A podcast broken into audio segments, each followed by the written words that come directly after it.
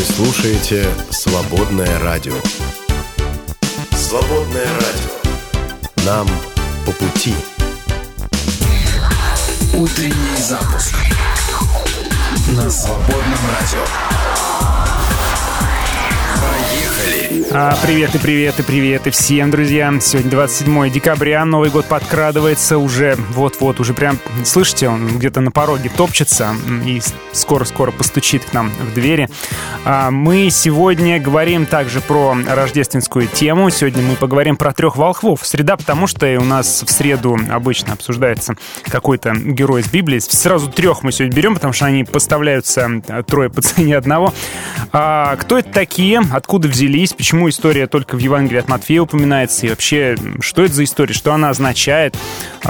Поразбираем с вами, посмотрим, что традиция говорит по этому поводу. Как вообще вот эти вот волхвы превратились в трех волхвов, потом в трех царей, потом им дали имена. Вот об этом, обо всем побеседуем. Это будет во втором часе, ну а в первом часе традиционно почитаем новости и Священное Писание.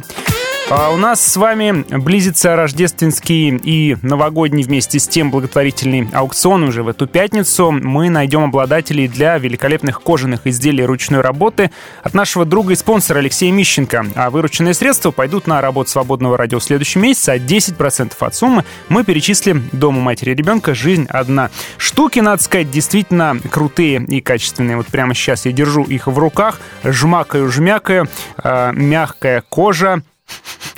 Пахнет как. Вот. И вообще я бы, конечно, хотел все это оставить себе, но не оставлю, потому что в пятницу у нас будет благотворительный новогодний аукцион. Добро пожаловать! Не пропустите в утреннем шоу «Запуск». Все это будет проходить. Ну, а пока что продолжаю вам представлять номинантов на премию «Песня года свободного радио-2023». И сейчас представляю вам Владимира Томашова. «Там на кресте» песня. Если понравилось, заходите на наш сайт или нашу группу ВКонтакте и голосуйте. Пусть эта песня победит и станет песней года. 2000 лет назад на страшном кресте за тебя умирал Христос. Там на кресте за всех ты кровь пролил, страдая сам, с любовью всех простил. Ты за людей небесного Отца молил. Прости им, Отче, я их крепко возлюбил. Прости меня, ведь это тоже и мои грехи. Тебя на страшный крест Голгофский с неба привели. И твои раны, и все слезы, это тоже я. Прости меня, Иисус, прости меня.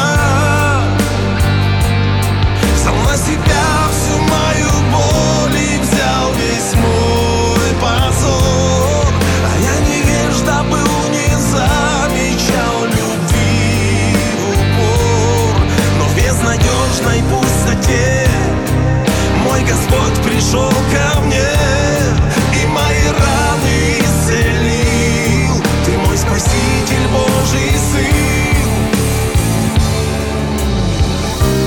Там на кресте ты долг мой заплатил, и справедливый Божий суд, и гнев ты отвратил. Ты людям всем явил великую кресте, ты проливал за нас святую кровь. Прости меня, ведь это тоже и мои грехи. Тебя на страшный крест Голгофский с неба привели. И твои раны, и все слезы, это тоже я. Прости меня.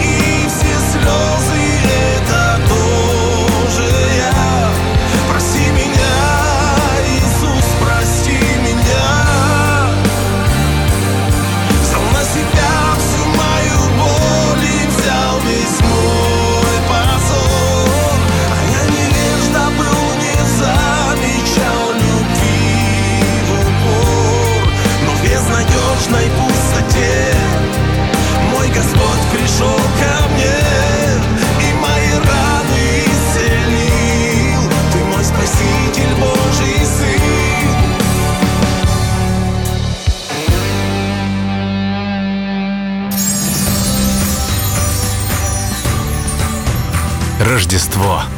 Время подарков Иисусу.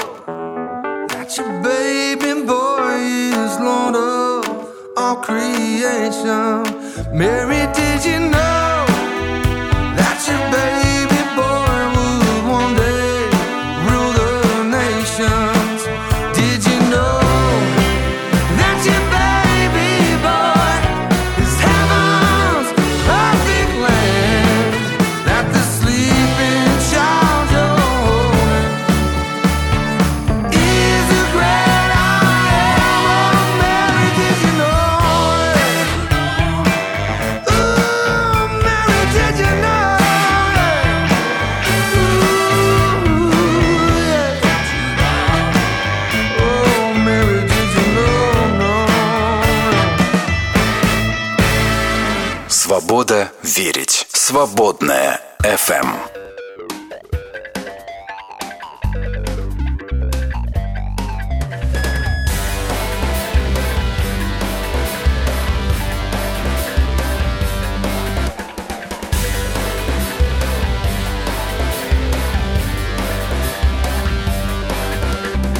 На этом свете слишком много ям, чтобы падать в них, набивать много шишек.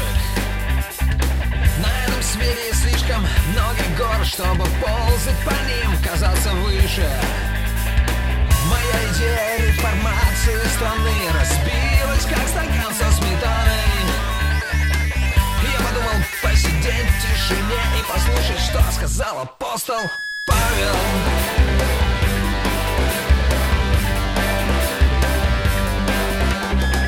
Земля вращается уже много тысяч лет со скоростью 30 километров в секунду. И твое сердце, как раньше, ищет любви, но как-то по-особенному в это утро. И мы играли на детской площадке в футбол и не думали, что это было кладбище.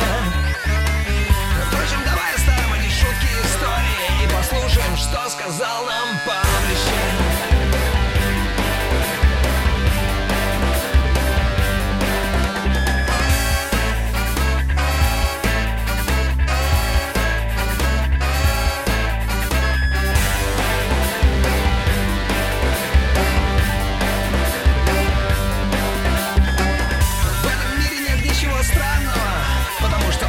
сотворил еще до нас с тобою. Хотя ты пытаешься найти постоянное, а я учусь овладевать собой. И постигая пласты знаний, я нашел, что они надбивают. Ну давай хотя бы будем терпеть друг друга и читать, что нам пишет Павел.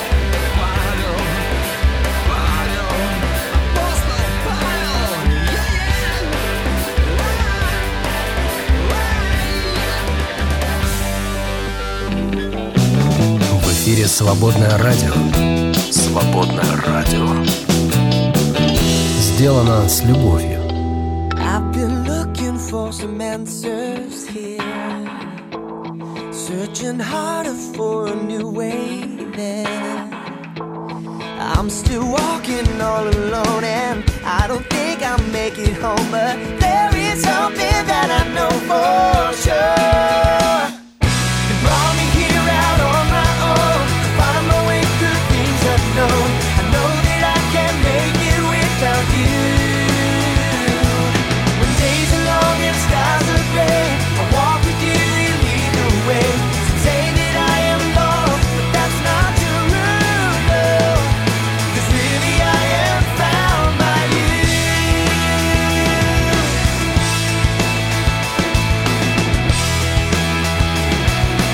Things they seem a little clearer now. Found the right direction here somehow. Fear is gone and trust is new, so I don't care what others do. I will give up anything I have. It brought me here out on my own to find my way through things I know. I know that I can make it without you.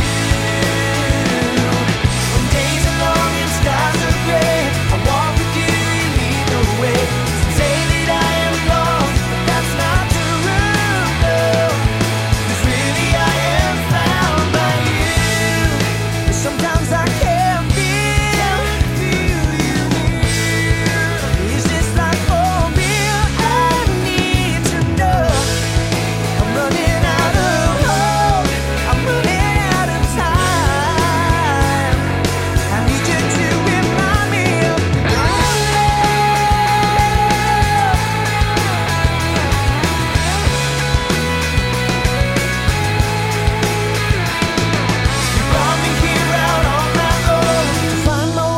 things unknown. I know that I can make it without you. When days are long and skies are gray, I walk with you in either way. Some say that I am lost, that's not true, no. 'Cause really I am found by you. Yes, I'm found by you. Found by you. Found by you. Found by you.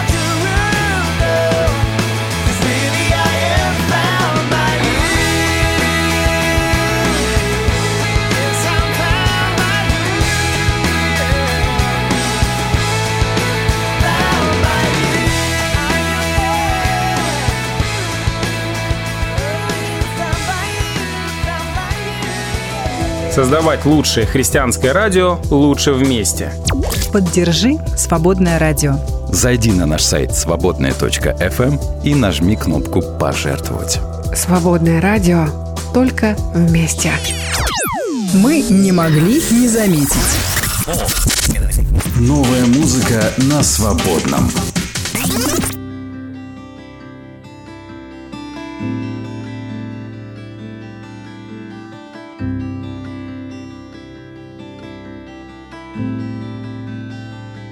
Feet on the grass, I'm listening. I see you now in everything. The fire, the stars, the blazing sun all say it's true. When I see the light, I'm seeing you. When I see the light, I'm seeing you.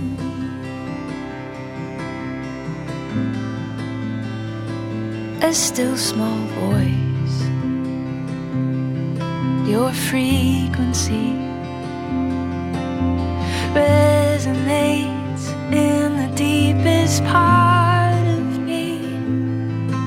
Though in the stars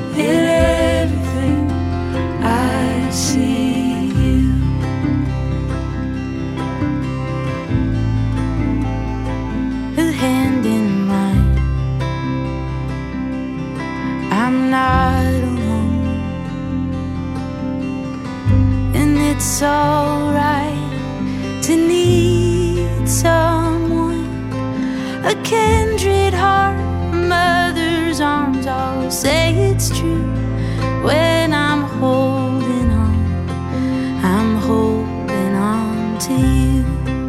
Oh, when I'm holding on, I'm holding on to you. In everything, in everything,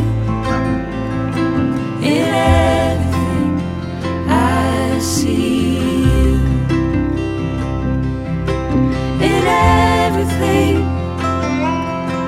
in everything,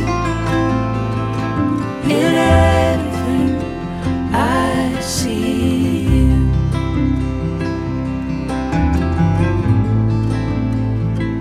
A broken jar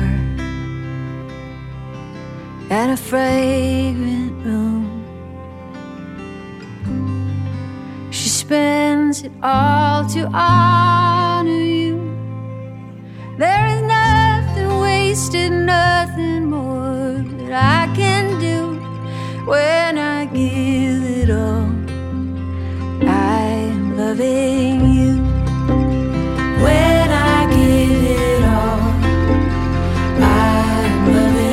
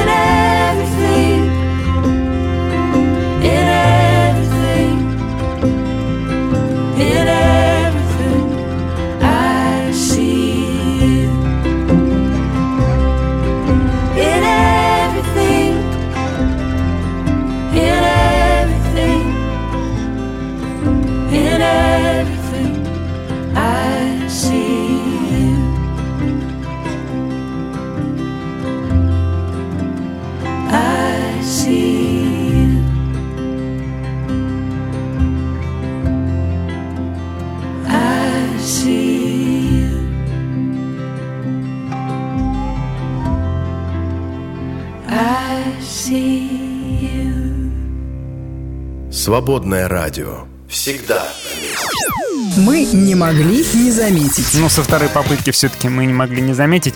Ученые узнали, кому дети больше доверяют, людям или роботам. Провели они эксперимент, в котором сначала человек высказывал некие факты, скажем так, правдивые или лживые. И спрашивали детей, вы верите этому или не верите, да? И потом робот тоже высказывал то же самое, или наоборот, не помню. Ну, в общем-то, выяснили они, что все-таки маленькие дети больше доверяют человеку, даже если человек путается в показаниях и говорит неправильные факты, типа, что там мяч квадратный, да?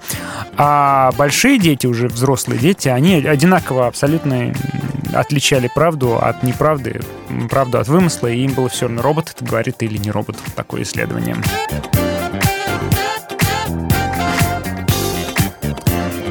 Эксперимент показал, как живые новогодние деревья влияют на состав воздуха в комнате.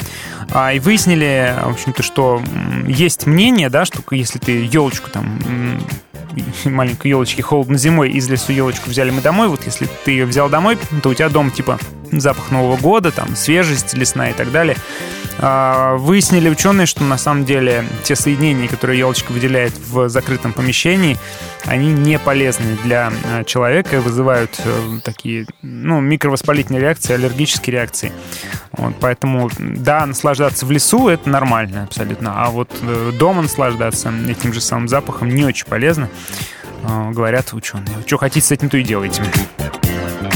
200 научных работ показали, что морковь влияет на риск развития рака. Соответственно, влияет в каком смысле? Риск развития рака уменьшается, если ты ешь эти прекрасные корнеплоды. Так что можно смело добавлять их в свой рацион. Я, кстати, мало ем морковки. Ученые оспорили влияние цвета экрана на внутренние часы человека. Ну, знаете, это вот считается, что если ты смотришь поздно вечером или ночью, там, смотришь в телефон, и у него вот этот вот синеватый свет, так называемый, не синий цвет, а синий свет, вот, холодный свет, да, то это вроде как влияло, считалось, что это влияет на внутренние часы человека.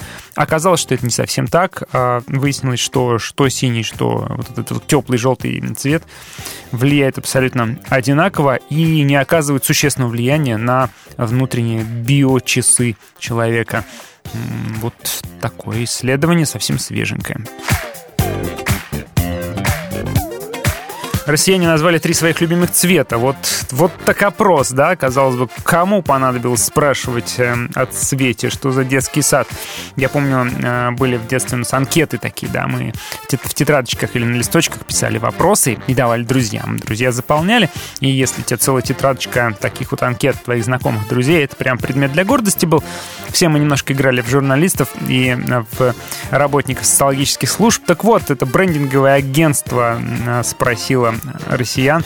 3500 человек участвовали в этом исследовании. Выяснилось, что самым популярным цветом стал желтый, представляете себе? Вот такой вариант ответа выбрали аж 34% опрошенных. То есть из всех цветов люди первым делом назвали желтый, да? We are live in a yellow submarine, как это там пелось у группы Beatles. На втором месте оказался зеленый, на третьем месте оказался красный цвет. Согласно другому опросу, 32% граждан считают, что освещение событий в стране центральными СМИ стало более объективным в последние 2-3 года. Ну вот, это вот как обычно у нас в ЦИОМ, что такое выдает. ТАСС об этом сообщает. Более трети россиян назвали телевидение главным источником новостей. При этом среди других источников информационные сайты 19%, всякие блоги, сети 14%, мессенджеры 11%, а вот бумажная пресса, журналы и радио практически исчезли и уже находятся на грани статистической погрешности 1-2%. Так что сижу я тут в своей статистической погрешности. Оливье является главным блюдом Нового года. Это очередной опрос. На второй позиции, тоже являясь весьма популярной, прям-таки расположилась селедка под шубой. Я себе представляю, как селедка под шубой расположилась на втором месте. Это у нас Россельхозбанк опросил людей и узнал об этом. И да, 39% все еще стоят строго за салат оливье. Так, ну еще одну новость я вам припас из Италии. Премьер-министр Италии Джорджи Мелони заявила, что прекращение христианской практики по соображениям мультикультурализма — это атака на национальные ценности. Ну, кстати, есть такой поворот в западноевропейской и вообще в европейской политике в правую сторону, что ли, да, такой в защиту национальных каких-то ценностей. Законопроект, представленный сенаторами от ее партии «Братья Италии», предусматривает штрафы для руководителей учебных заведений и преподавателей, которым, несмотря на просьбы родителей или учеников, запрещают рождественские вертепы, в частности, повсеместно распространенные рождественские инсталляции в Италии и по всей католической Европе. Внесенный правительством законопроект направлен на защиту культурных корней страны путем поощрения традиционных празднований Рождества и Пасхи. Согласно этому законопроекту, штрафы могут быть подвергнуты директора, решившие отказаться от проведения рождественских праздников. Видите, где как. Где-то штрафуют за проведение праздников, а где-то штрафуют за то, что отказываются от проведения праздников.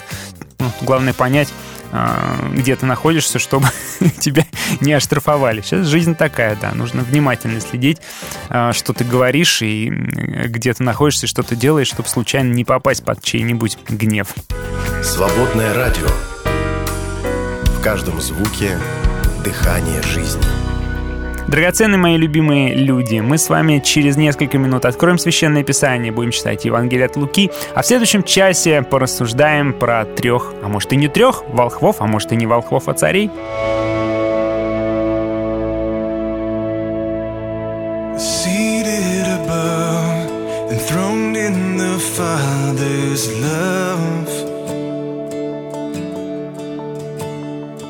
Destined to die, poured out for all mankind. God's only Son, perfect and spotless one. And he never sinned, but suffered as if he did.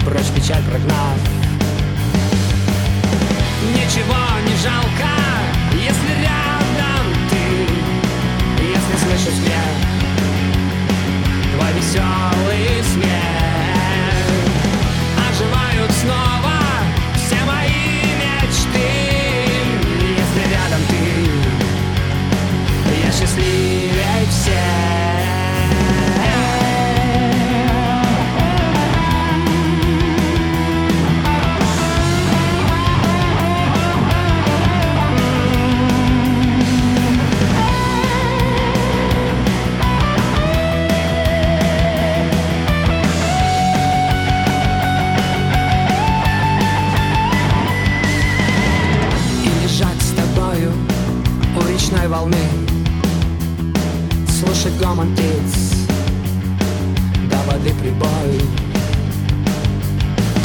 Уголок найти, где лишь я и ты, на закат смотреть лишь с тобой одной. Ничего не жалко, если рядом ты, если слышу смех, твой веселый смех. Оживают снова все мои мечты, если рядом ты, я счастливее всех.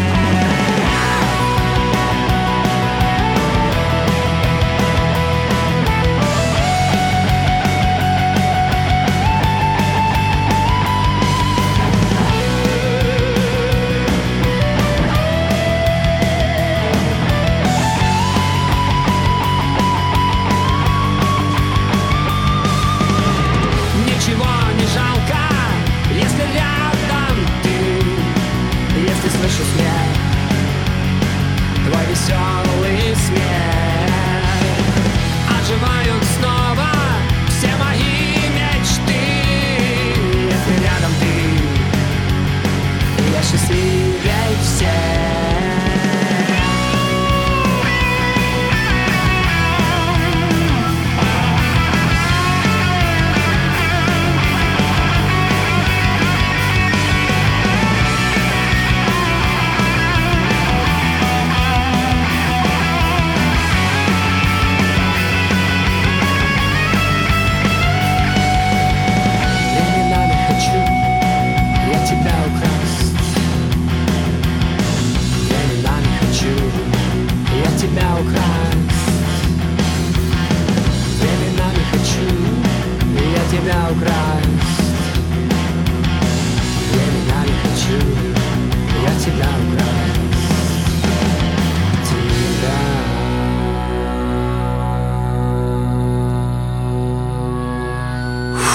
А давайте-ка Библию откроем. Держим курс на вечное. Свободное ФМ. Сегодня джинглы строптивые мне какие-то. Прыг-прыг все время от меня куда-то убегает. Мы сегодня читаем 21 главу Евангелия от Луки. Суд над Иерусалимом и пришествие Господа. Когда же увидите Иерусалим, окруженный войсками, тогда знайте, что приблизилось запустение его. Тогда находящиеся в Иудее добегут в горы, и кто в городе, выходи из него, и кто в окрестностях, не входи в него. Потому что это дни отмщения, да исполнится все написанное. Горе же беременным и питающим сосцами в те дни, ибо великое будет бедствие на земле и гнев на народ сей. И падут от острия меча, и отведут в плен все народы. Иерусалим будет попираем язычниками, доколе не кончатся времена язычников. Вот это первая часть. Иерусалим действительно был полностью опустошен римлянами в 70 году. Что интересно, изначально этот текст написан в Евангелии от Марка, который еще писал в 60-е и не видел опустошения Иерусалима, да? А потом вот следующий текст от Луки уже написал Лука, который видел опустошение Иерусалима, поэтому он, может быть, чуть-чуть другими словами описывает. Ну, например, в чем разница? У Марка, когда увидите мерзость запустения, реченную пророком Даниилом, стоящую где не должен, то есть у Марка написано, ну, акцент идет на осквернении храма, да? Например, так было как в 167 году до Рождества Христова, когда сирийский царь Антиох IV Епифан повелел внести в храм золотую статую Зевса Олимпийского. Это вызвало восстание иудеев, которое все знают как Маковейские войны. Да, в итоге все это вылилось в Маковейские войны. Но здесь римляне действительно не вносили никаких идолов, и никакой мерзости, запустения в этом плане не было. Но, правда, было еще хуже, потому что Иерусалим был окружен войсками и разрушен. Поэтому у Луки мы читаем именно так. Когда вы увидите Иерусалим, окруженный войсками, тогда знаете, что приблизилось запустение его, да? Разница действительно имеется. А вообще вот эта осада и вот это вот нападение, оно описано у Иосифа Флавия в его «Иудейской войне». Сложно верить цифрам, которые приводит Иосиф Флавий, потому что у него какие-то фантастические огромные цифры. для древнего мира просто колоссальный. Но все-таки приведем их. Написано у него, что 97 тысяч человек были взяты в плен и в рабство, а 1 100 000 человек умерли или погибли от голода или меча. Ну вот не знаю, верить, не верить, но вот что написано, то написано. Итак, когда вот это все приблизится, когда вот увидите, что все сейчас скоро сбудется, да, бегите в горы, написано, да. И у Марка, и у Луки написано, да, ну, кто на кровле, тот не сходи в дом, да, у Марка написано, помните, и не входи взять из дома ничего, да, и бегите сразу. Ну, у Луки чуть-чуть покороче, просто кто в городе, тот выходи из него и сразу же, да. Но тут важно другое. У Луки написано «Гибель Иерусалима», тут рассматривается как факт отмщения Божьего. Да? Это дни отмщения, да исполнится написанное, написано. И как, прям как по второзаконию, да, у меня отмщение и воздаяние, когда поколеблется нога их, ибо близок день погибели их, скоро наступит уготованное для них. Вот, то есть, будто бы у Марка это язычники напали, да, у Луки будто бы Господь допустил это, потому что это отмщение, которая под его контролем идет. Вот. Дальше Марк, что интересно, Марк не знает, когда это произойдет. У него подчеркнуто следующее: молитесь, чтобы это не случилось, чтобы бегство ваше не случилось зимой. Ну, Господь сказал так, да? Но он так действительно сказал. Но смотрите, это уже случилось, и Бог миловал, это не случилось зимой. Ну, конечно, у них там не то чтобы в юге прям, но немаловажно, да, для путника, для странника это дело. Вот, ну, Лука-то уже знает, что это случилось не зимой, это случилось с апреля по сентябрь 70-го года, поэтому он уже это опускает, эту фразу. Вот такая вот интересная разница. В горы бегите. Ну, когда Лука писал о бегстве в горы, возможно, вот у комментатора читаю, он думал о иерусалимских христианах, которым все-таки удалось бежать в древний город Пеллу, расположенный у подножья гор в долине реки Иордан. Там несколько поколений первых христиан могли существовать в относительной безопасности. Вот. Ну и в целом здесь описание, да, великое будет бедствие на земле, и гнев на город, и падут быстрее меча, отведутся в плен народы, о чем писал Иосиф Флавий как раз, да.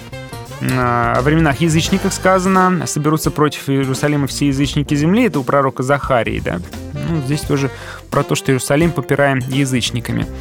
Времена язычников кончатся только с приходом Сына Человеческого. Собственно, вот к этой части тогда можно и перейти. Что касается прихода Сына Человеческого у нас, да, то есть он когда придет, как, при каких обстоятельствах. Это у нас следующий отрывочек. «И будут знамения в солнце и луне и звездах, и на земле уныние народов и недоумение, и море восшумит и возмутится. Люди будут издыхать от страха и ожидания бедствий, грядущих на вселенную, ибо силы небесные поколеблются. И тогда увидят Сына Человеческого, грядущего на облаке с силою славы великой. Когда же начнется это сбываться, тогда всклонитесь и поднимите голову вашу, потому что приближается избавление ваше». Итак, что мы здесь читаем? Уныние и страх народов перед грядущей катастрофой, да, вот это вот шум, возмущение моря, это символ древнего хаоса, который может поглотить всю вселенную. Вот такие потрясения неба, земли, суши, это у пророка Агея мы можем встретить. Все это неоднократно описано в Библии, и все эти образы традиционны, да. И в них отражается мистическое переживание временности, тленности окружающего миропорядка, что все оно, вот оно, идет к концу. Ожидается неизбежное крушение всего ветхого мира со всеми стихиями. Здесь действительно перечисляются все стихии мира. Вот. И когда вот это все будет происходить, тогда явится Сын Человеческий. Да? То есть, когда все будет разваливаться, тогда он появится.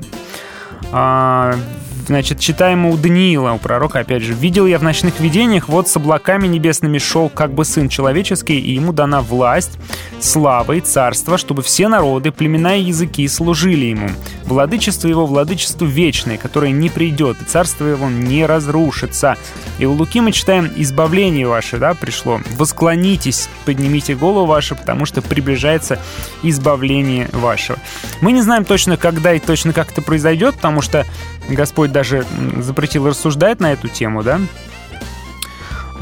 говоря о том, что это не ваше дело, да, времена и сроки знать. Но общий посыл, общий смысл все равно мы можем уловить. У всех евангелистов он один и тот же. Да и вот и в книге Откровения примерно тот же смысл, что все идет к завершению, что у мира есть начало, и у мира будет конец, и что Господь всем этим историческим процессом в каком-то смысле, ну, заведует. То есть он в курсе, что происходит и к чему все идет, да? Например, почему это важно? Потому что у язычников есть ощущение цикличности мира, да? Ну, оно есть микроцикл, понятно, да, это там день-ночь. Есть побольше цикл, это весна, лето, осень, зима, и такой сельскохозяйственный цикл. И есть понятие жизненного цикла, из земли, как бы родился из праха, в прах умер. И есть понятие большого, совсем большого цикла. Это цикл мировой истории. Якобы, значит, мир зародился, вот мир существует, потом все сгорает в пожаре, потом снова все возрождается заново. И все это будто бы вот так бессмысленно крутится и крутится и крутится постоянно. В чем разница с христианской эсхатологией? Есть начало, есть движение, есть конец. Мы знаем, что оно идет, оно к чему-то идет, и Господь в курсе, к чему оно идет. Вот в чем разница, и, наверное, поэтому ожидание Бога, ожидание такого неизбежного конца, оно имеет какой-то вот особенный смысл.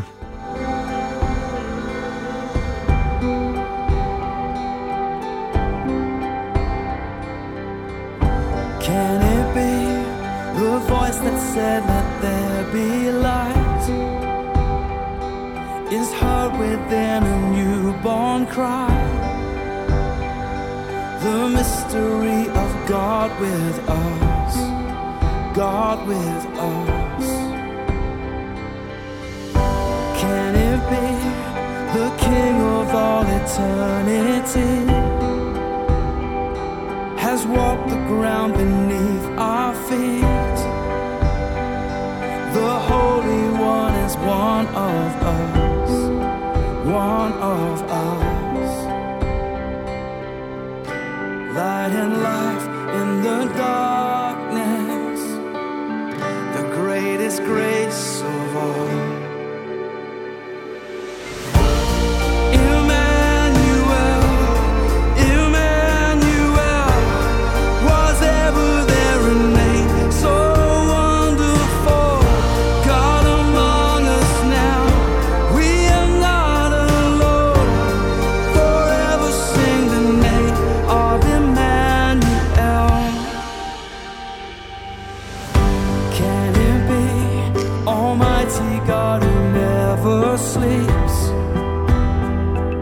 Resting here in perfect peace,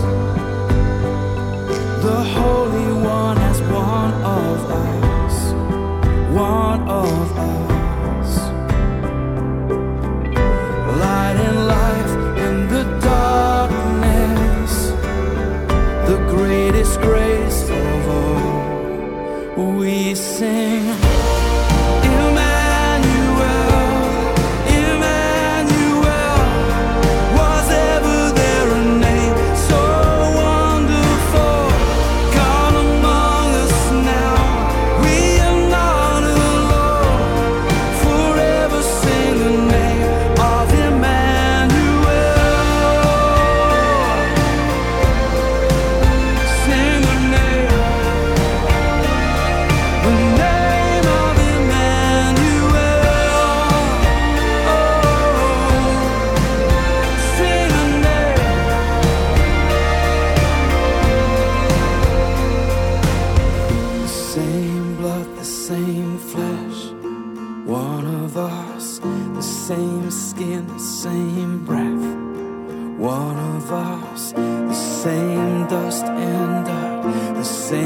Trials and hurts, one of us. The same blood, the same flesh, one of us. The same skin, the same breath, one of us. The same dust and dirt, the same trials and hurts, oh, one of us. Same. Emmanuel,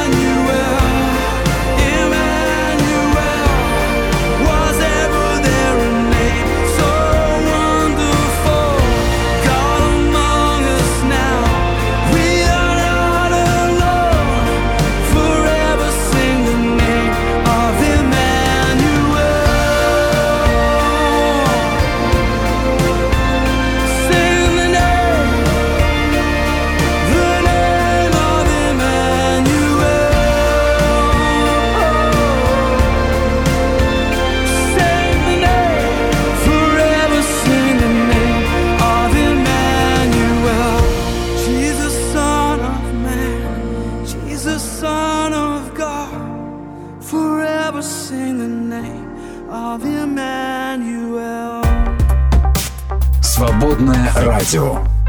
Истина сделает вас свободными. Свободное FM.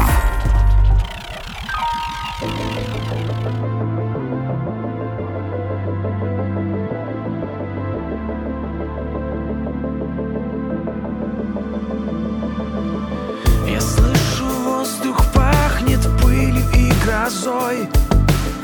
Я слышу в тихом ветре голос нежный твой. За каплей капелька, срываясь вновь и вновь, течет не просто дождь, течет твоя любовь. Лейся, лейся, дождь, небесная вода, земля так ждет тебя. Лейся, лейся.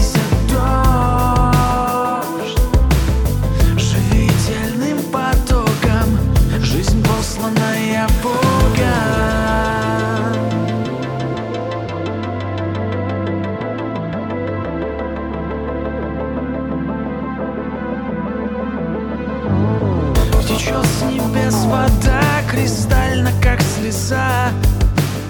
Я слышу громкий шум, это идет гроза. И оживает все под проливным дождем. Вот-вот еще чуть-чуть, и скоро грянет гром. Лейся, лейся, дождь, небесная вода, земля так ждет тебя. Лейся, лейся, дождь, живительным потоком, жизнь посланная Богом. Течет вода, смывая грязные следы, очищает все, поток живой воды. Всему живому очищение принося, так лейся, лейся, дождь, мы ждали все тебя. Лейся, лейся, дождь, небесная вода, земля так ждет тебя. Лейся, лейся, дождь, живительным потоком, жизнь посланная Бога.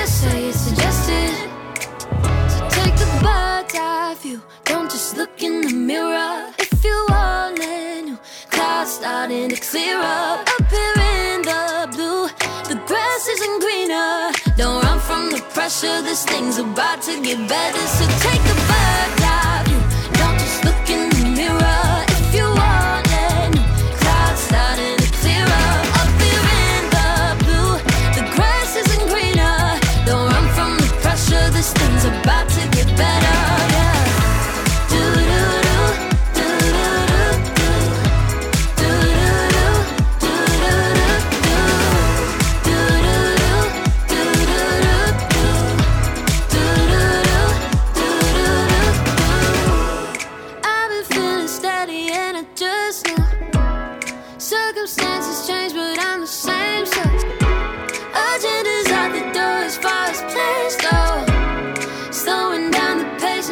being in the flow, changing all my perspectives, cool, calm, and collected.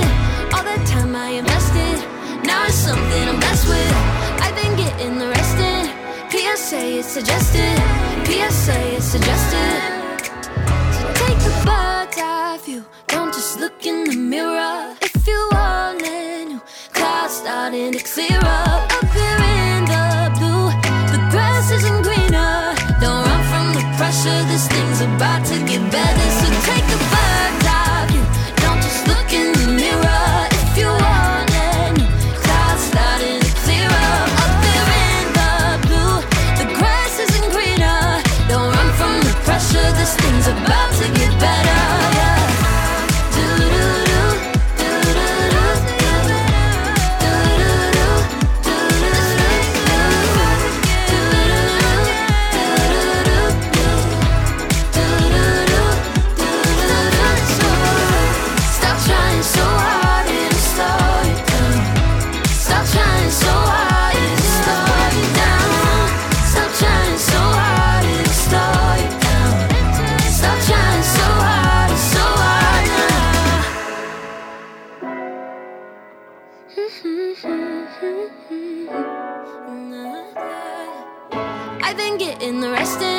PSA is suggested.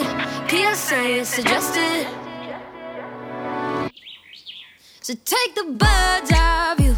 Don't just look in the mirror. If you want it, new clouds starting to clear up. Up here in the blue, the grass isn't greener. Don't run from the pressure. This thing's about to get better. So take the bird's eye view. Don't just look in the mirror. If you want it, new clouds starting to clear up.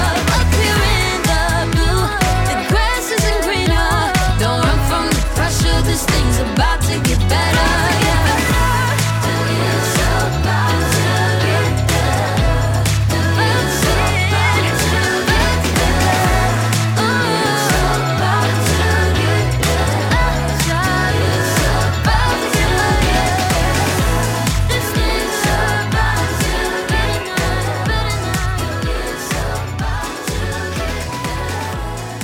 Учись жить просто. Свободное радио.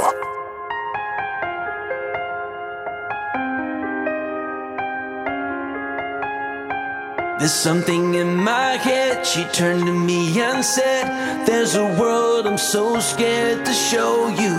I just don't have the words. I don't want to be hurt. I see the mountain, but I just can't move. I said it would be a shame to leave from this place without a sound.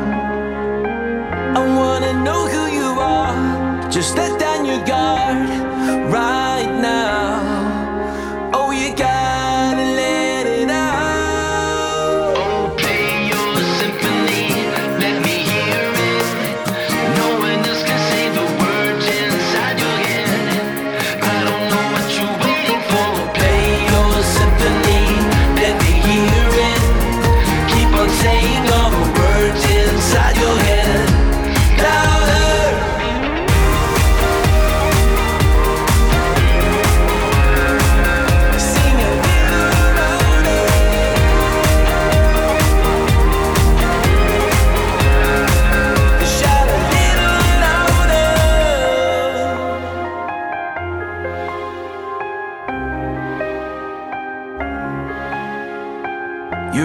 Child of God, don't let the truth get lost, lost beyond the fear of the moment.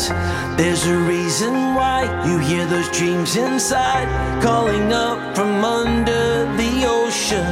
You know it would be a shame to leave from this place without a sound. I wanna know who you are, just let down your guard right now.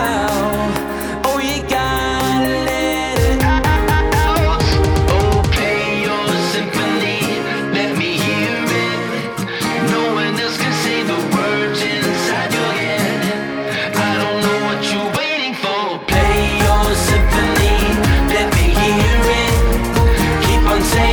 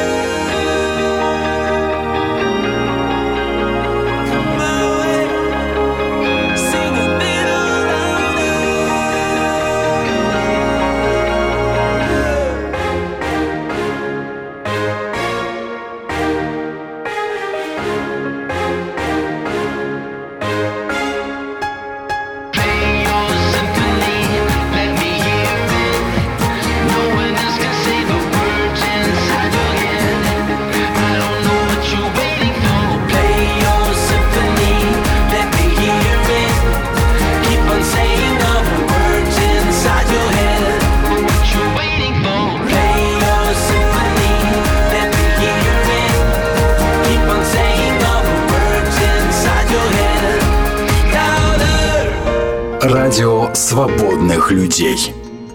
Свободное ФМ. Утренний запуск на свободном радио. Поехали! Ну, поехали, ребята. Давайте с вами будем разбираться, что за волхвы, сколько их там на самом деле было, а был ли мальчик, как говорится. Для начала давайте с вами откроем, почитаем эту историю. Это Евангелие от Матфея. Мы можем найти эту историю в главе 2.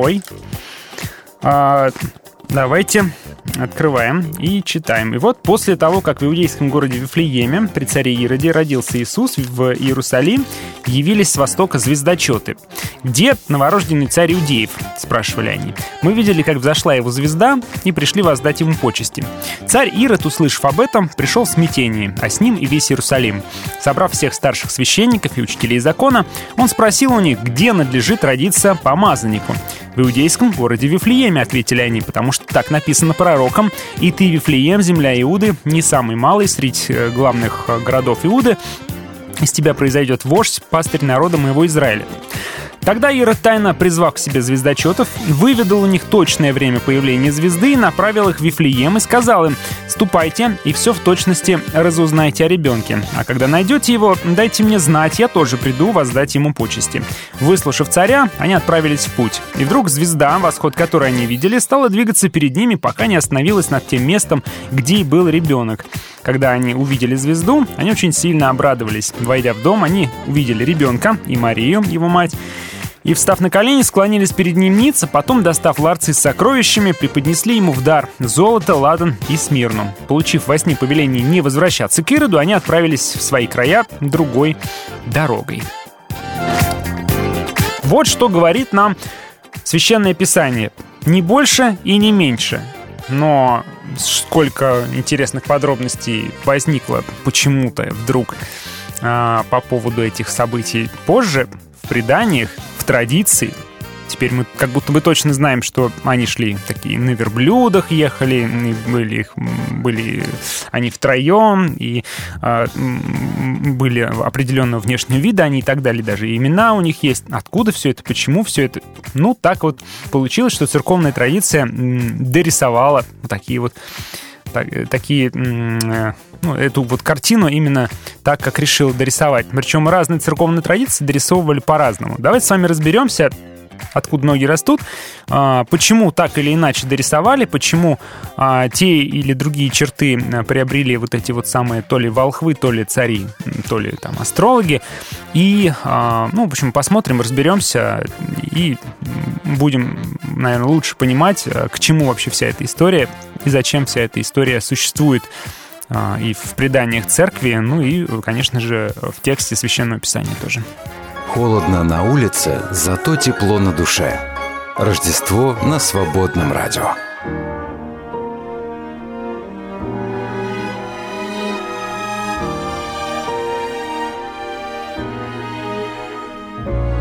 Christmas time is here. Happiness and cheer. Fun for all that children. Their favorite time of year. Snowflakes in the air. Carols everywhere. All that we could always see. Such spirit through the year.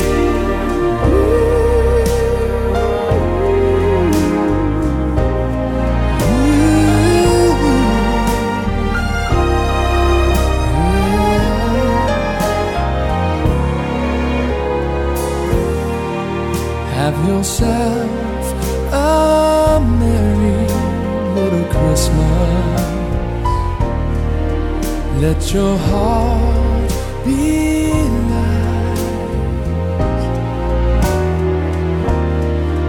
From now on, our troubles will be out of sight.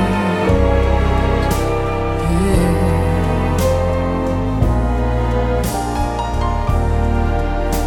yourself a merry little Christmas. Make the Yuletide gay.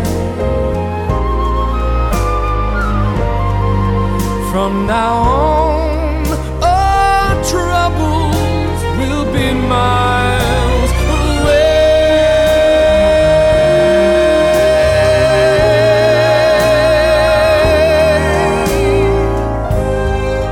Here we are, as in olden days, happy golden days of yore. Faithful friends who are dear to us, gather near to us once more.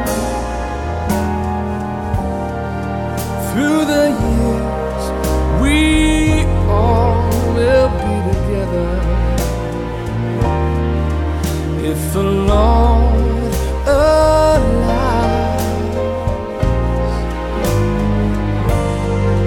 Hang a shining star upon the highest bough, and have yourself a merry little Christmas night.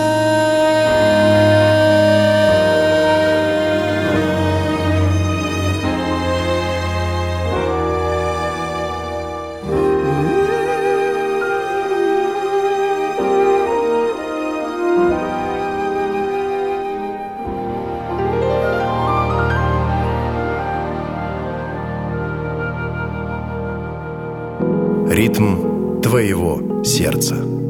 Свободное FM. Итак, история про волхвов. Что мы прочитали только что в Библии? Что это некие звездочеты с Востока. Сколько неизвестно, как зовут неизвестно, откуда именно неизвестно, когда пришли неизвестно. Что говорят библеисты? Скорее всего, это были, некие ученые, астрологи. В оригинальном тексте маги используется слово, да, так обычно называли персидских зороастрийских жрецов или вавилонских жрецов-астрологов, магами их называли, а следовательно, они откуда-то из Месопотамии. В крайнем случае есть еще, да, идея, что зороастрийские где-то из Индии они пришли, раз они с Востока. Вот такие предположения. Традиция же разошлась гораздо дальше, и тут просто, куча всего допридумывали, дорисовали. Во втором веке уже Ориген заявил, что их было трое, и звали их Авимелех, Ахазат и Фикол. Блаженный Августин и Иоанн Златоуст считали, что их было 12, все-таки число особенное, да, и что это были цари. Что это были цари, придумали в VI веке только у Цезария Арелатского. Вот.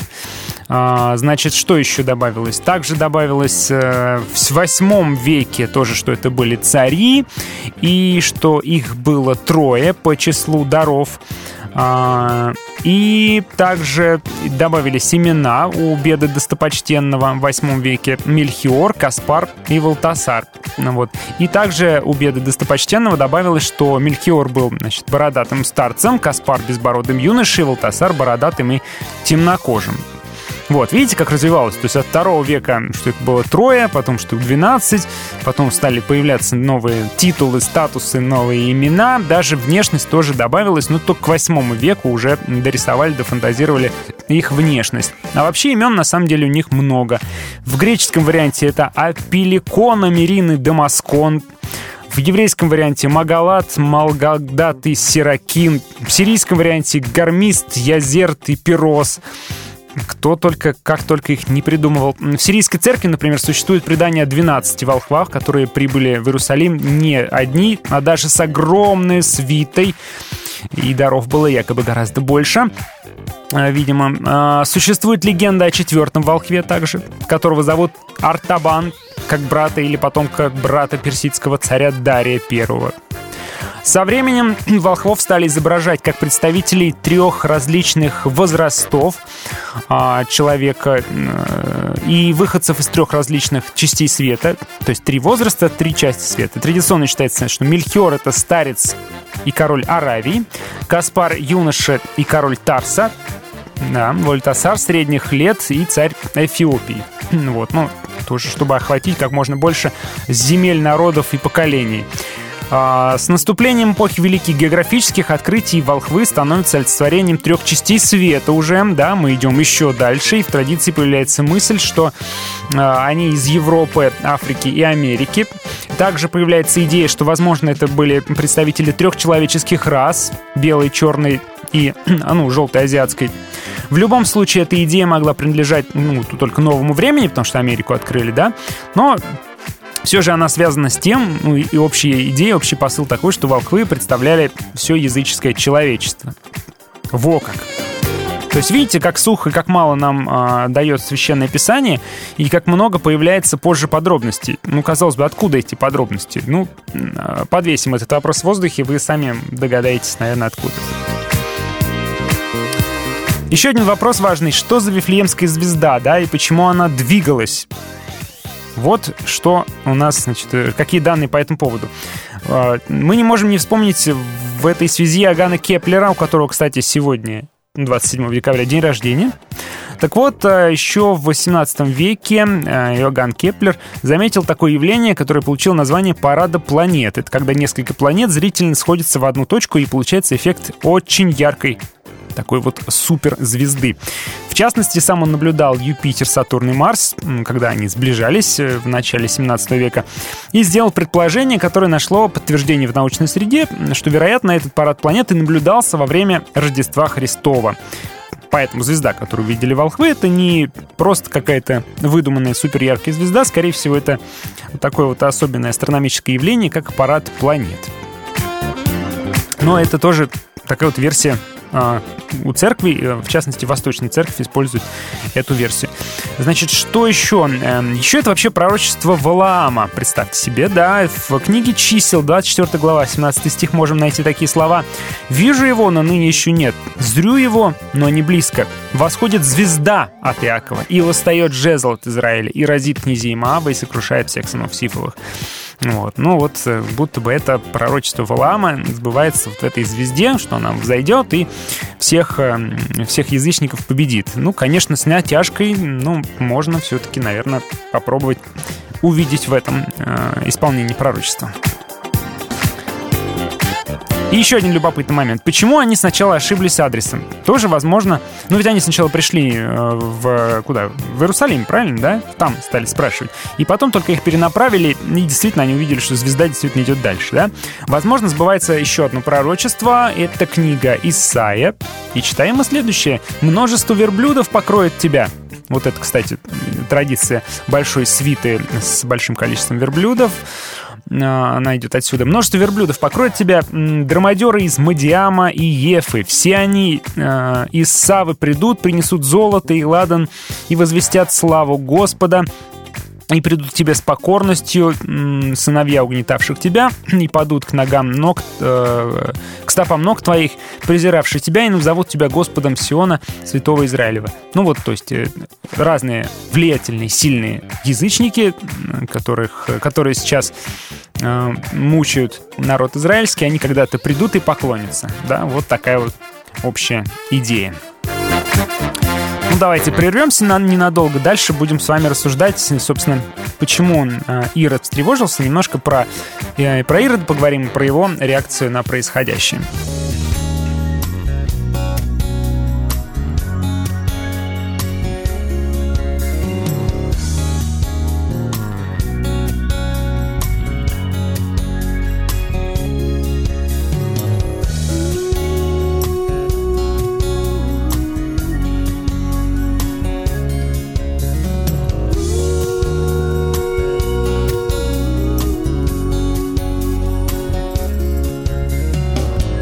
Время настало светить, время настало гореть. Если ты не поймешь, я буду только жалеть. Время настало идти, время настало искать. Если ты не поймешь, я буду мимо бежать. Подумай ты, что впереди, что ищешь на своем пути. Подумай ты, куда идти. Я иду туда, где жарко, я хочу жить у огня. Я зажгу светильник ярко, надоело темнота. Я хочу туда, где море отражает небеса. Я спешу туда, где слово совершает чудеса.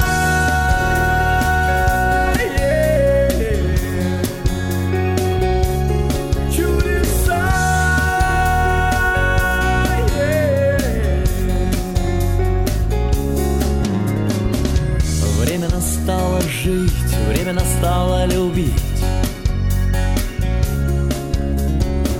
Если ты не поймешь, тебя могут забыть. Время войну объявить, время пришло победить. Если ты не поймешь, тебя может убить. Подумай ты, что впереди, что ищешь на своем пути. Подумай ты, куда идти. Я иду туда, где жарко, я хочу жить у огня. Я зажгу светильник ярко, надоело темнота.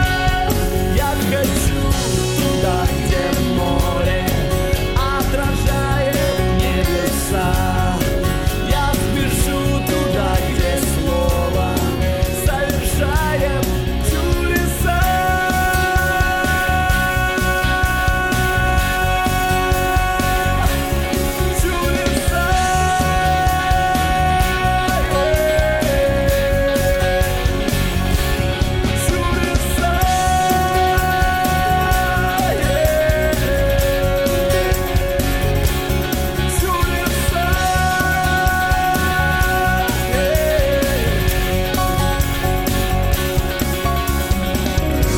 Подумай ты, что впереди, что ищешь на своем пути.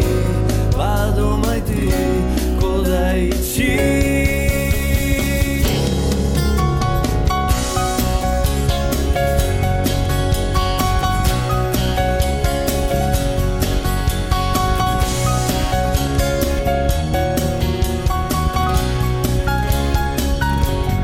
Я хочу туда, где жарко, я хочу жить у огня.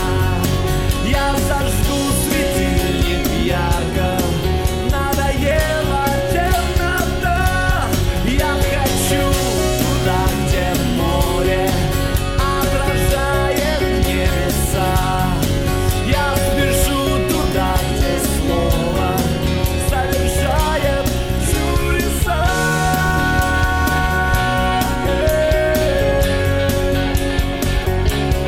Чудеса, чудеса,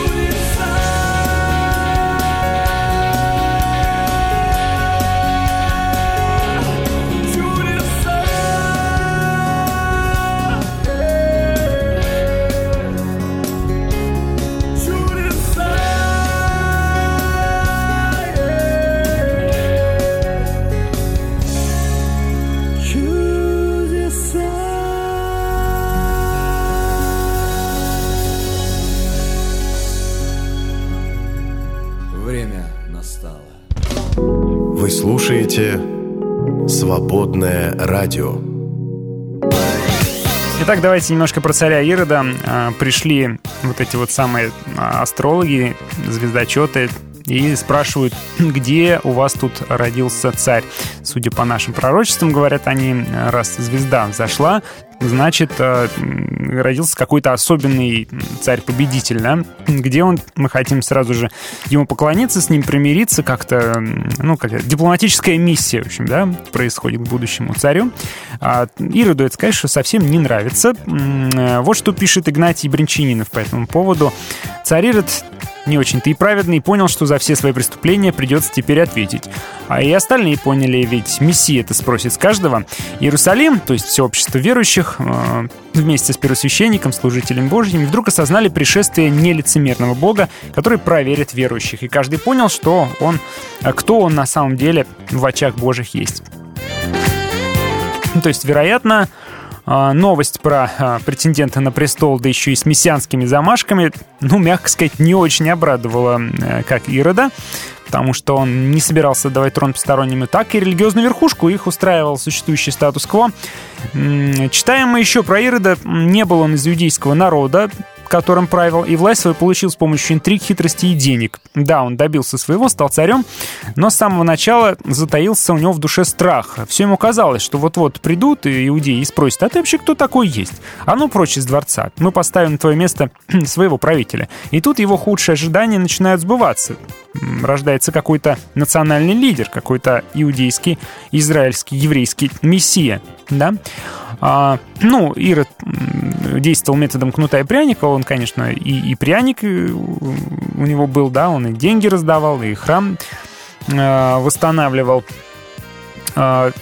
и вообще, ну, был таким молодцом-молодцом, но, с другой стороны, он был и довольно жестоким, особенно к концу своего правления, о чем мы здесь уже видим, да, у него конец правления. Видел он врага в каждом, становился подозрительным, везде ему чудились заговоры, начались казни, начались преследования всех инакомыслящих, то есть малейшие подозрения, умных за ум, состоятельных за богатство, смелых за смелость. Вот. В общем, всех стал старательно вычищать, да, вычищать все свое окружение. Даже свою семью жены убил, да, ее отца, ее брата, и жену свою, даже детей своих, и всех он погубил, всех он убил. Так что человек был действительно, ну, жестокий и властолюбивый. А особенно в конце своего правления тут мы его и встречаем. Поэтому история с избиением младенцев, она, ну, скажем так, вполне возможно. Можно было бы от него ожидать. Хотя в других источниках, справедливости ради, надо сказать, что эта история не встречается. Так, ну, Ирод решил обмануть волхвов, чтобы они ничего не заподозрили. Во-первых, может, он не особо-то и верил в эту историю. Ну, вот. А если и верил, то решил он, что пусть идут. Мы позже займемся этим вопросом, как раз когда они там сходят, все за меня разузнают, да, чтобы не спугнуть, так сказать, вот этого нового царя. Так, возникает следующий вопрос.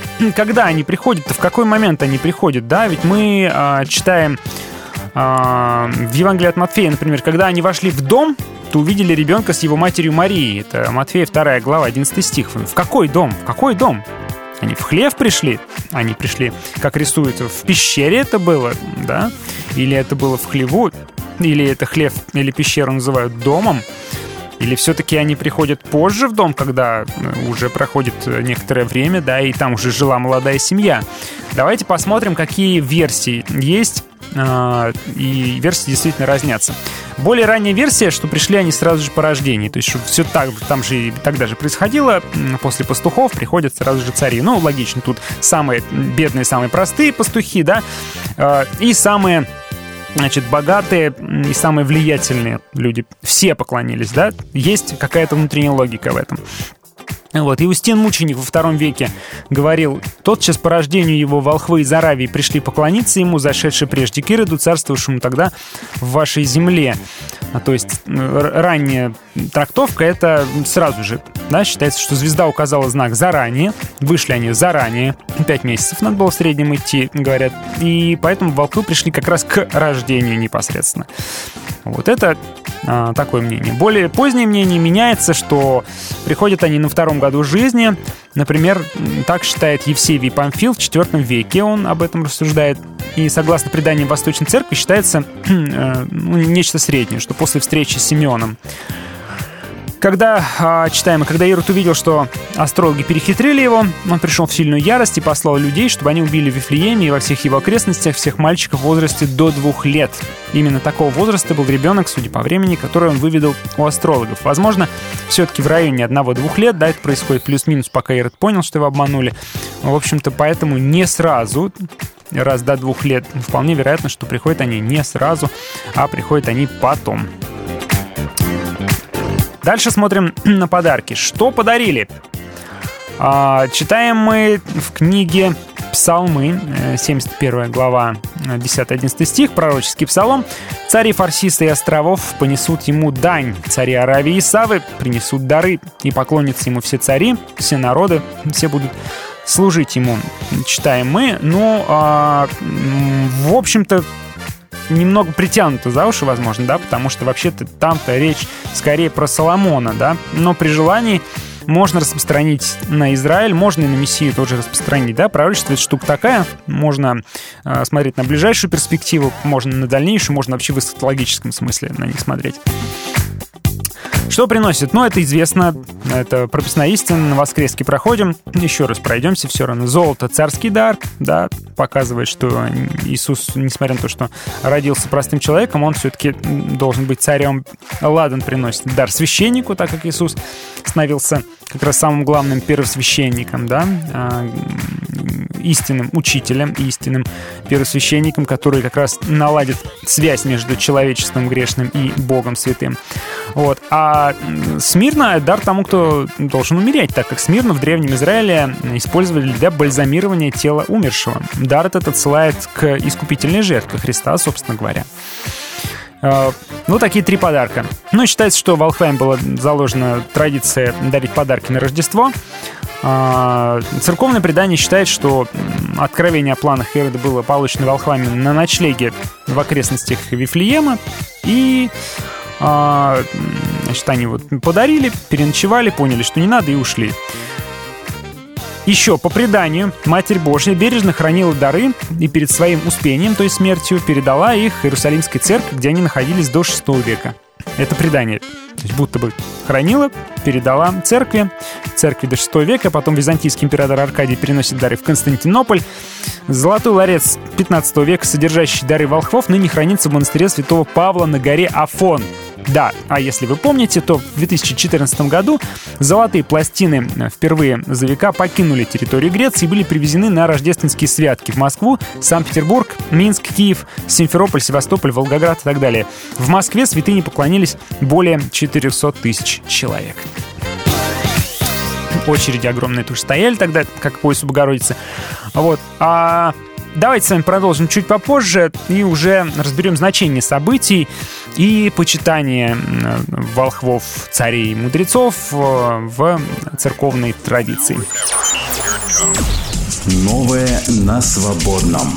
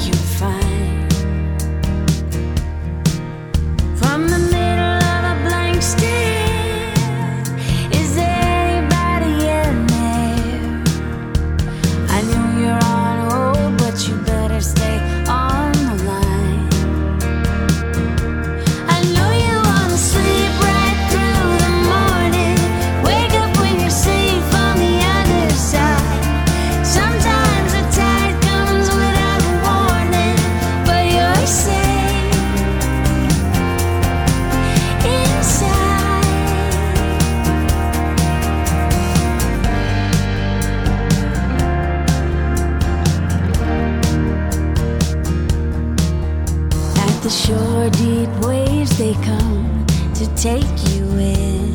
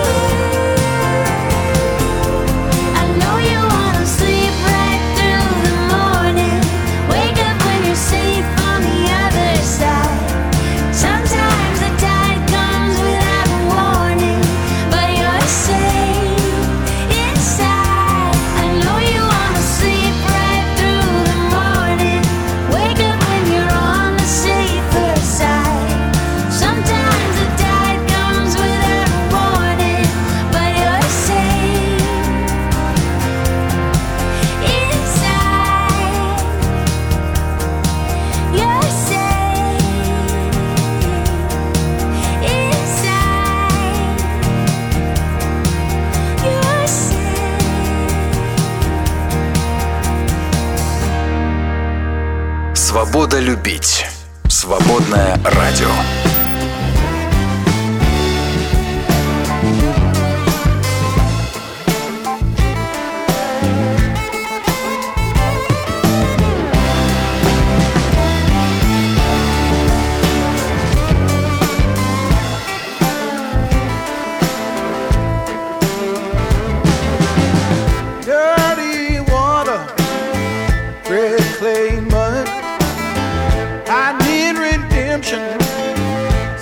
From the blood, give me everlasting, immortal love.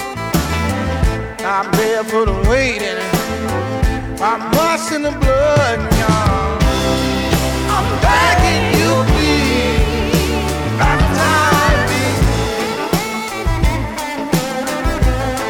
Come on. I'm begging you, please, baptize me.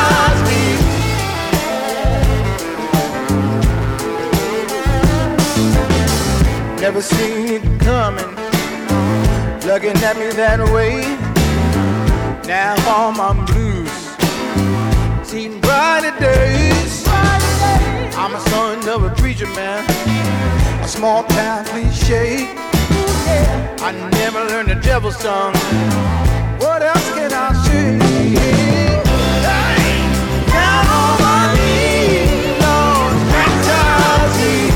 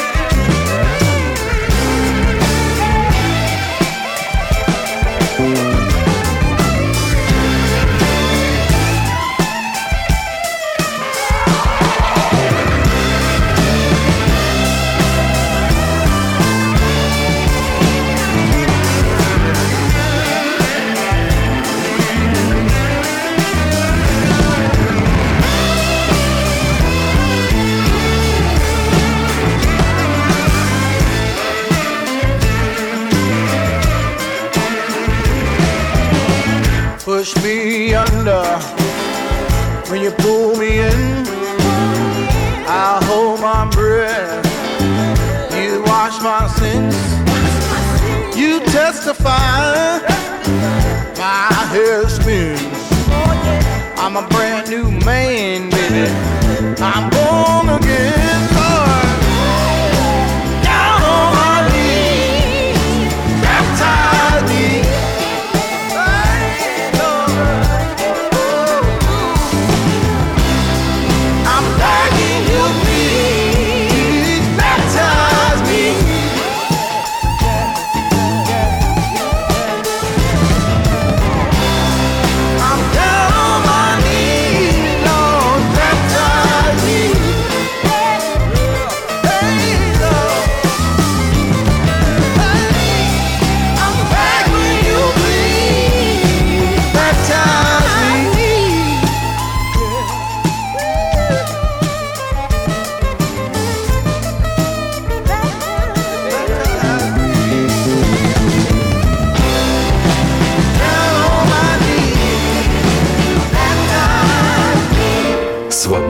Делать добро. Свободное ФМ. Итак, с дарами разобрались. Что за дары были, и где они хранятся теперь. Уж не знаю, насколько это все правда. О значении события, собственно говоря, давайте к самому важному. Иоанн Златоуст в своих беседах на Евангелие от Матфея говорил следующее. Так как цель пришествия Христа была та, чтобы отменить древние правила жизни, призвать всю Вселенную на поклонение себе и принимать это поклонение на земле и на море, то Христос с самого начала отверзает дверь язычникам желая через чужих научить своих. Так как иудеи, непрестанно слыша пророков, возвещавших о пришествии Христа, не обращали на то особенного внимания, то Господь внушил варварам прийти из отдаленной страны расспрашивать о царе, родившемся у иудеев. Читаем мы у Златоуста. Довольно-таки хорошее объяснение. Здесь лаконично и емко сказано о смысле значения этих событий. Ну, что мы здесь видим? Во-первых, действительно приходят язычники, да, что немаловажно. Во-вторых, приходят люди ученые, которые там, да, разбираются в науках, да, то есть, в-третьих, люди, возможно, приходят люди влиятельные, их традиции церковные, поэтому-то и называют царями, потому что, то есть, люди серьезные пришли, поклонились. А приходят они действительно как обличение и царю, и народу в Иерусалиме, да, чтобы... Потому что мы-то в курсе, что родился царь, а вы что, не в курсе, что родился царь? Ну вот. А потом они дарят, соответственно, подарки, которые имеют смысл, мы об этом говорили, да, золото, ладно, смирно, особенные символические подарки. И благодаря этому событию мы видим, что Господь уже открыл дверь для язычников заранее, да, еще до рождения. Вот. И это он их вел, это их вела Вифлеемская звезда, то есть это не их инициатива, не случайность, это Господь специально делает это, чтобы и местные жители, да, вот и евреи увидели это, и чтобы мы с вами тоже видели и что-то понимали. По легенде, волхвы были, ну, они, соответственно, вернулись живы-здоровы. Ну, по легенде, волхвы были крещены апостолом Фомой, представляете себе, и присоединились к нему в деле благовествования Евангелия. Вот, затем они приняли мученическую кончину в восточных странах. Также, по преданию, мощи волхвов были найдены императрицей Еленой и положены сначала в Константинополе, а в V веке перенесены в Милан, а в XII веке по желанию Фридриха Барбароссы в Кёльн, где и хранятся в Кёльнском соборе в золоченой тройной раке, то есть, ну, специальном там сундуке. В католицизме поклонение волхвов отмечается в день праздника Богоявления, это 6 января. В некоторых странах праздник носит название праздника трех царей. Особенно он пышен в испаноязычных странах. Там это прям выливается в массовое шествие 5 января. Целые кавалькады царей и волхвов там идут наряженных. Ну, любят они вот это дело, да, любят они шествие. И там происходят инсценировки прибытия трех волхвов с дарами, с пышной процессией, да? Ну, а также в церкви традиционно считаются волхвы покровителями путешественников, потому что они как раз путешествовали, паломничали к рождению Христа. Ну вот, что говорит традиция про трех волхвов. Такая вот история. Мало что мы о них знаем. Остается только догадываться, поэтому-то остается только дорисовывать эту картину. Но чтобы мы не дорисовывали, в принципе... Да, это человеческая фантазия, но я не думаю, что это вредит делу, да, потому что в этом есть некий особенный смысл, много смыслов в этом есть. И вся эта история подчеркивает прежде всего царственность Христа, божественность Христа и то, что его рождение — это, конечно, не случайность, это особенное Божье провидение для того, чтобы вот мы... это еще раз увидели и тоже поклонялись младенцу. Я думаю, что эта история в каком-то смысле перезагружает Рождество, потому что Рождество — это история о рождении царя, о поклонении царю прежде всего, да.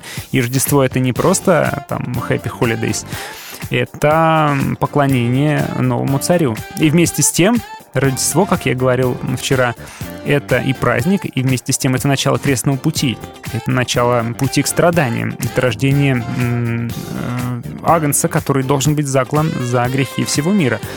И опять же, в-третьих, и вместе с тем, это праздник победы, уже заранее победа над смертью, над грехом и победа над тем, что разрушает наши отношения с Богом, над тем, что сдерживает нас, удерживает нас от Бога, разрушает эту преграду, эту завесу и дает нам возможность общаться с Ним и обрести новые тела, в воскресенье новые тела и новые жизни. Поэтому вот эта история с волхвами, да, это напоминание о поклонении реально великому царю, царю всех царей, и вместе с тем самому маленькому, самому бесправному, слабенькому и тому, кто будет принесен в жертву. Вот так вот одновременно, да, у нас Бог и царь, и вместе с тем и жертва, и вместе с тем победитель. О, как оно удивительно оказывается, да?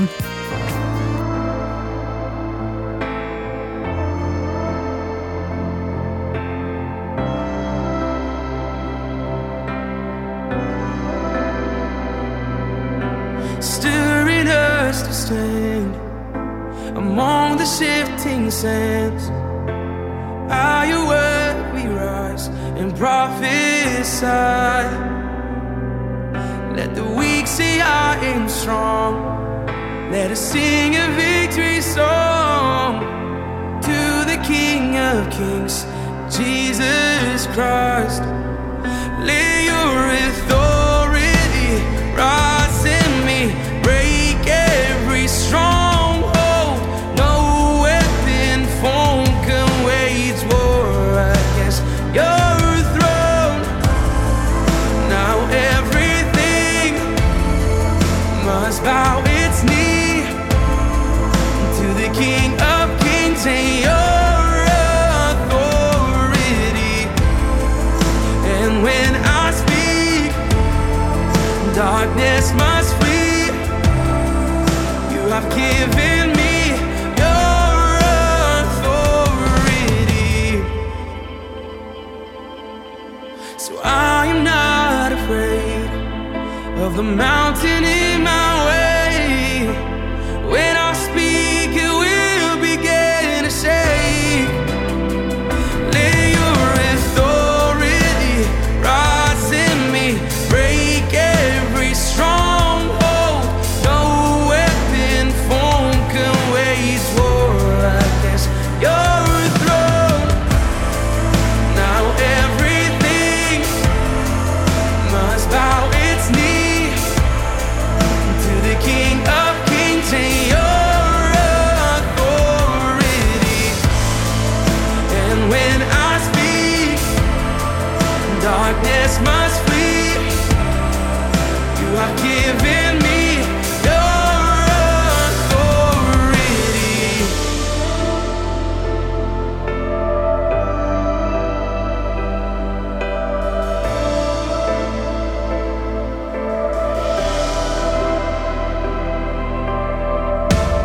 Every promise you have spoken, I receive.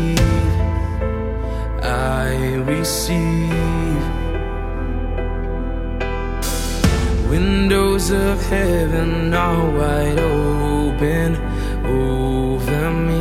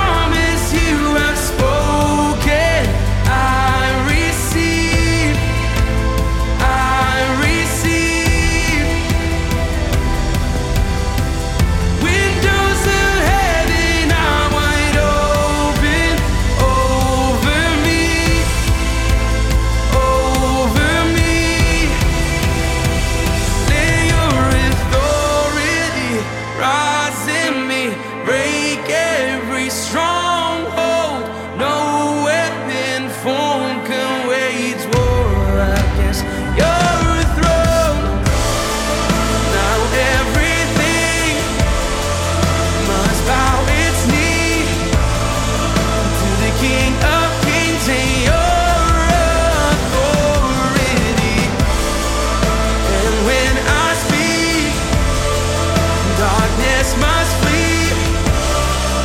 You have given me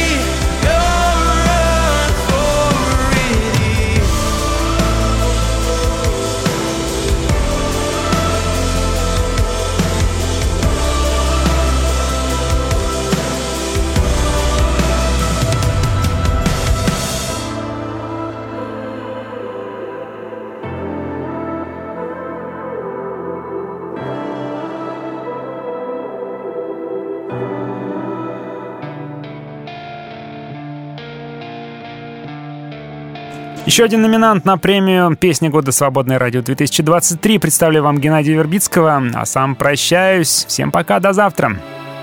Шелест листьев и шум прибоя, щебет птиц и журчание ручья.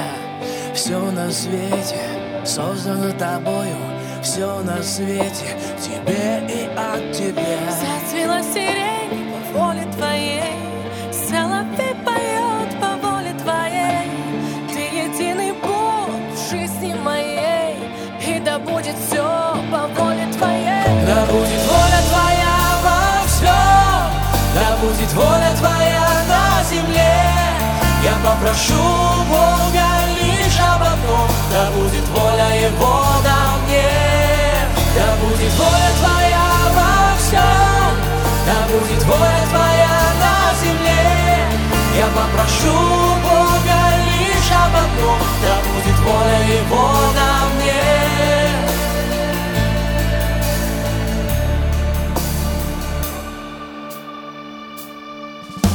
В мире много потеряно хода, в жизни много печали и слез. Без тебя этот путь не прошел бы, ты прощаешь и силы даешь. Силы обреду по воле твоей, и свой путь найду по воле твоей. Ты единый Бог в жизни моей, и да будет все по воле твоей.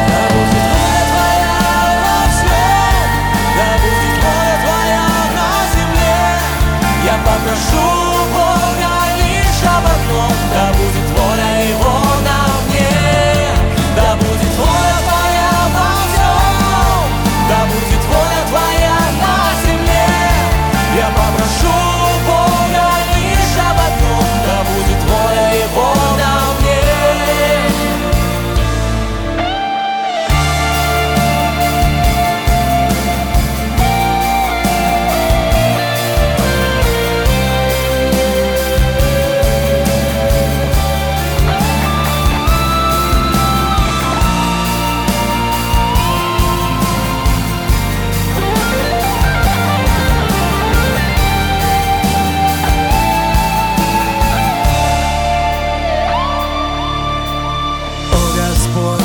Творец всемогущий, в песне жизни лишь ты дирижер. Нет другого, кто был бы достоин прославления во веки веков. День сменяет ночь по воле твоей, засуха и дождь по воле твоей.